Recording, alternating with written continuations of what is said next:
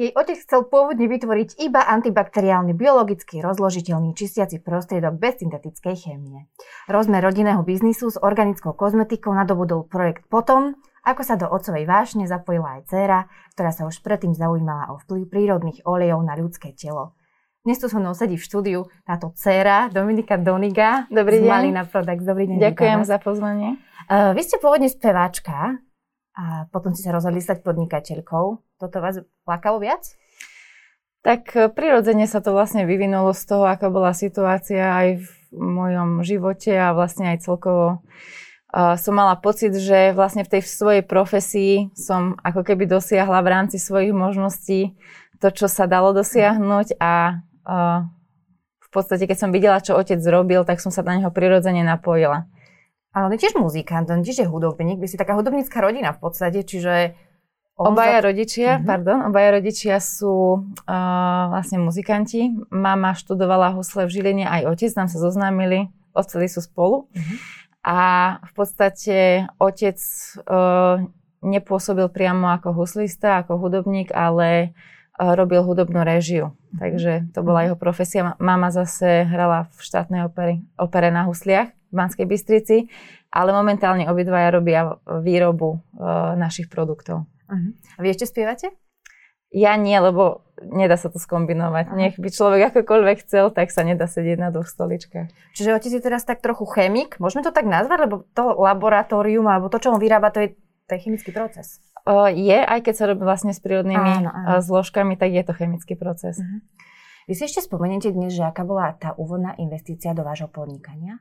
Viete aj konkrétne číslo možno povedať? No, čo sa týka otca, tak on v podstate začínal uh, vždycky zo svojich zdrojov. Čiže, čiže v podstate na začiatku tie, tie úvodné vstupné investície vždycky pokrýval zo svojich zdrojov a to boli väčšinou na tie suroviny, ktoré vlastne testoval. Ale taká prvá väčšia investícia, tá bola vlastne do výrobnej haly a tá, je, tá bola teda štyristo tisíc eur. A na to si teda čiastočne bral aj uh, pôžičku od banky. To je vlastne tá novinka, ktorú máte, no novinka, ak môžem povedať, dva roky ste spomínali, že dva no, roky máte tú výrobnú halu. Je to v Čechách. Áno, je to v obci Bránice pri Milevsku a to je uh, v južných Čechách. Uh-huh. Čiže vy ste sa v podstate z malovýroby, už, pres, už sa môžete nazvať veľkovýrobou, či ešte zatiaľ nie? Neviem, čo sa ráta ako veľkovýroba, ale máme vlastnú výrobnú halu dvesto metrov štvorcových a má dosť veľkú kapacitu. Momentálne ju ešte stále nie sme schopní naplniť, čo sa týka objednávok, ale sme pripravení aj na, aj na väčšie objednávky, tak dúfam, že nám bude prijať situácia. Vy si tú firmu datujete odkedy? Odkedy vznikla v podstate? Odkedy sa do nej zapojili vy, alebo odkedy ten otec začal so svojimi pokusmi? My to máme tak, tak šalamúnsky vyriešené, mm-hmm. že vlastne otec má výrobnú firmu Juveril, tá je samostatná jednotka a ja mám distribučnú firmu Malinna Products, mm-hmm. pretože otec, ja nie som jeho jediný odberateľ, takže on v podstate vyrába aj čistiace prostriedky pre viacero odberateľov, pre značku Čistý mm-hmm. napríklad, alebo aj v Čechách má nejakých odberateľov. Čo sa týka kozmetiky a výživových doplno, doplnkov, tak Malinna Products je vlastne jediný odberateľ. Mm, tie produkty na prírodnej báze, ktoré ponúkate aj vy, už v podstate na Slovensku neboli novinkové. Ak sa bavíme o roku dvetisícsedemnásť, kedy sa tak viacej rozšírili. Neviem, či hovorím správne tento dátum. dvetisícsedemnásť som ja založila svoju firmu. Uh, to Vtedy bolo... sa začali vlastne, pardon, produkovať pod značkou. Áno, pod značkou Malinna. Vtedy vznikla vlastne aj Áno. značka Malinna v tom roku. Čiže oni boli v podstate na Slovensku ako keby, boli už rozšírené. Nie, nie, nie produkty, ale niečo na prírodnej báze. Ten čistiaci prostriedok, ten začal oveľa skôr. Uh-huh. Ten mal aj iných odberateľov, ale čo sa týka kozmetiky, tak oficiálne zaregistrovaná aj e, výživový doplnok, tie boli až v tom roku, to sa začalo teda ten proces až v roku dvetisícsedemnásť. Čo sa týka konkurenčných značiek, boli prítomné na Slovensku tiež, nebali ste sa ísť do takého, s kožou na trh v podstate, lebo konkurencia bola už silná. Ale ako, čo sa týka konkurencie, tak tá je asi vo všetkom. Ja mm. neviem, či existuje niečo, v čom vôbec nie je žiadna konkurencia. A konkurencia je výborná vec, Aha. pretože vám pomáha odhaľovať vaše nedostatky alebo respektíve aj prináša nejaké výzvy. Čo sa týka konkurencie, tak my máme výhodu e, v tom, že je trošku netradične postavená tá naša značka aj prístup, že my máme aj výživové doplnky, ktoré sa doplňajú s, s kozmetikou, so starostlivosťou o telo. A čo je vlastne tiež výborným atribútom, že naša značka vlastne nie je len taká kozmetika, ktorá, ktorá rieši nejaký vlastne starostlivosť len o pleť alebo o zovňajšok, ale celkovo aj starostlivosť o vlastné zdravie. Uh-huh. To som chcela tým vlastne, vaša kozmetika sa dá jesť. To nerobila je by som to, ako nerobila si svoje chutnejšie veci. Mm-hmm. Ale máte elixír, ktorý je práve áno, na vnútorné používanie. Áno, áno, to je výživový doplnok. Ten, ten sa dá samozrejme konzu- konzumovať. Uh, myslím, že máme niekde v, niektorom, v niektorej reklame napísané, že sa dá aj jesť, čo uh-huh, je pravda, uh-huh. že tým chceme len povedať, že neobsahuje nič také, čo by mohlo poškodiť zdraviu pri konzumácii, ale samozrejme konzumovať by som ju nekonzumovala, keď to nie je na to určené. A ten elixír, ktorý som práve spomínala, tak on je vážne predávanejší výrobok však? Elixir Mint bol náš prvý produkt na vnútorné užitie. Ten je náš najpredávanejší produkt z výživových doplnkov. Uh-huh. Ale keďže sme už pomedzi, teda v medzičase sme už aj rozšírili radu aj o lacnejšie produkty, lebo keď by som povedala, ten elixir je v takej vyššej cenovej kategórii, ale uh, máme tri a pohybuje sa to od štyridsaťdeväť do päťdesiatpäť eur. Uh-huh. Ale máme už aj teda produkty, ktoré sú sa rýchlejšie spotrebovávajú a sú vlastne do desať eur. A tam vlastne je výťazom skin toner a čistiaca pena sa tak na, na, na prvých priečkách. Vy ste dlhodobo riešili aj ekológiu tej, tejto kozmetiky. Hovorili ste o tom, že jediné, čo je na nej neekologické, sú tie fľašky, v ktorých je ba- alebo teda tie obaly, v ktorých je balená tá kozmetika. Toto ste už asi vyriešili, alebo no, ste myslím, na ceste za riešením? No jasné. Uh, obalová problematika. Tá vlastne nebude podľa mňa nikdy vyriešená, dokým ten obal nebude absolútne plne biodegradovateľný. A samozrejme aj výroba aj biodegradovateľného odpa- obalu vyžaduje tiež nejaké energetické vstupy, takže podľa mňa najlepšie riešenie je bezobalové obchody, ktoré, kde sa dá tá kozmetika čapovať, čo vlastne ešte nie je úplne tak rozšírené a nie je to úplne jednoduché, ale vidím, toto vidím ako budúcnosť. Začali ste už s tým niekde? V Bratislave sme v jednom bezobalovom obchode, bezobalovo, ale to je vlastne taká naša prvá lastovička. Verím, mm-hmm. že ich bude postupne viac. Je to náš distribútor. Čo sa týka obalov, tak my sa snažíme aspoň robiť taký, by som to nazvala kompromis, že čo sa týka plastu, tak výrobky sú balené v plaste, ktorý je už recyklovaný a dá sa opätovne recyklovať. A ostatné výrobky balíme do skla. Vy ste boli tá, ktorá prišla s touto ekologickou myšlienkou? Alebo aj otec sa do toho nejakým spôsobom zapilo, že keď už máme také kvalitné bezchymie produkty, tak poďme aj na tie obaly? Nechcem byť zlá, ale mám taký pocit, že ľudia, ktorí sú narodení v tom roku, uh, v ročníku okolo devätnásťstošesťdesiat a plus minus desať rokov, tak oni, oni nie sú až tak uh, zvyknutí na ekológiu a na tento aspekt a vlastne sa v tom musia vzdelávať oveľa silnejšie. My sme sa narodili uh, trošku neskôr a už, uh, už ten ekologický problém bol silnejší a práve, že ho spôsobila podľa mňa aj teda tá generácia. Uh-huh. Uh, keďže vtedy bolo všetko čisté a nepripadalo im to ako problém, toto znečistenie. Ale samozrejme už aj otec to vníma a s tým, že teda je to také silné, sil, uh, vlastne silný moment, tak už aj on si to uvedomuje a ide uh-huh. tiež týmto smerom. Vy ste si už za tie roky vytvorili aj celkom veľkú dodávateľskú sieť jednotlivých komponentov, z ktorých sa tieto výrobky skladajú, odkiaľ sú. Tam sa taktiež snažíme dbať na to, aby sme vlastne tých dodávateľov mali z čo najbližšieho okolia.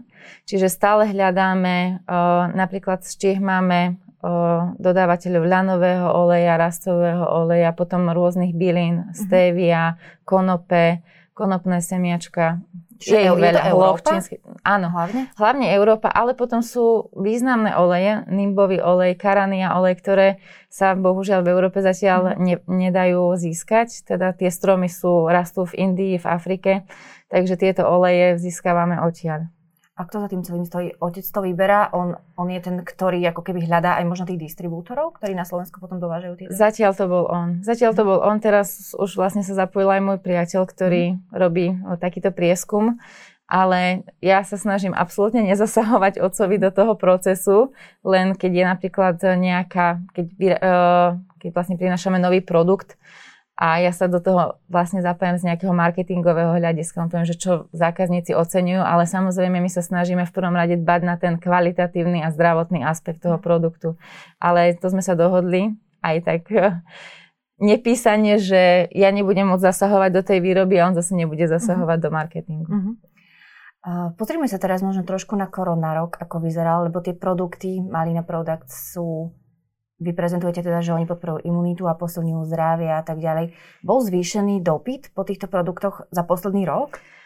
Uh, určite, čo sa týka tej koronakrízy, tak uh, veľmi výrazný bol mesiac marec uh-huh. minulého roku. To bol extrémny nárast, to bol vlastne ten začiatok toho, tej epidémie, mm-hmm. kedy sa to vlastne prejavilo už aj u nás, tak tam sme mali v porovnaní s tým, uh, mesia- s inými mesiacmi toho roku aj trojnásobný obrad.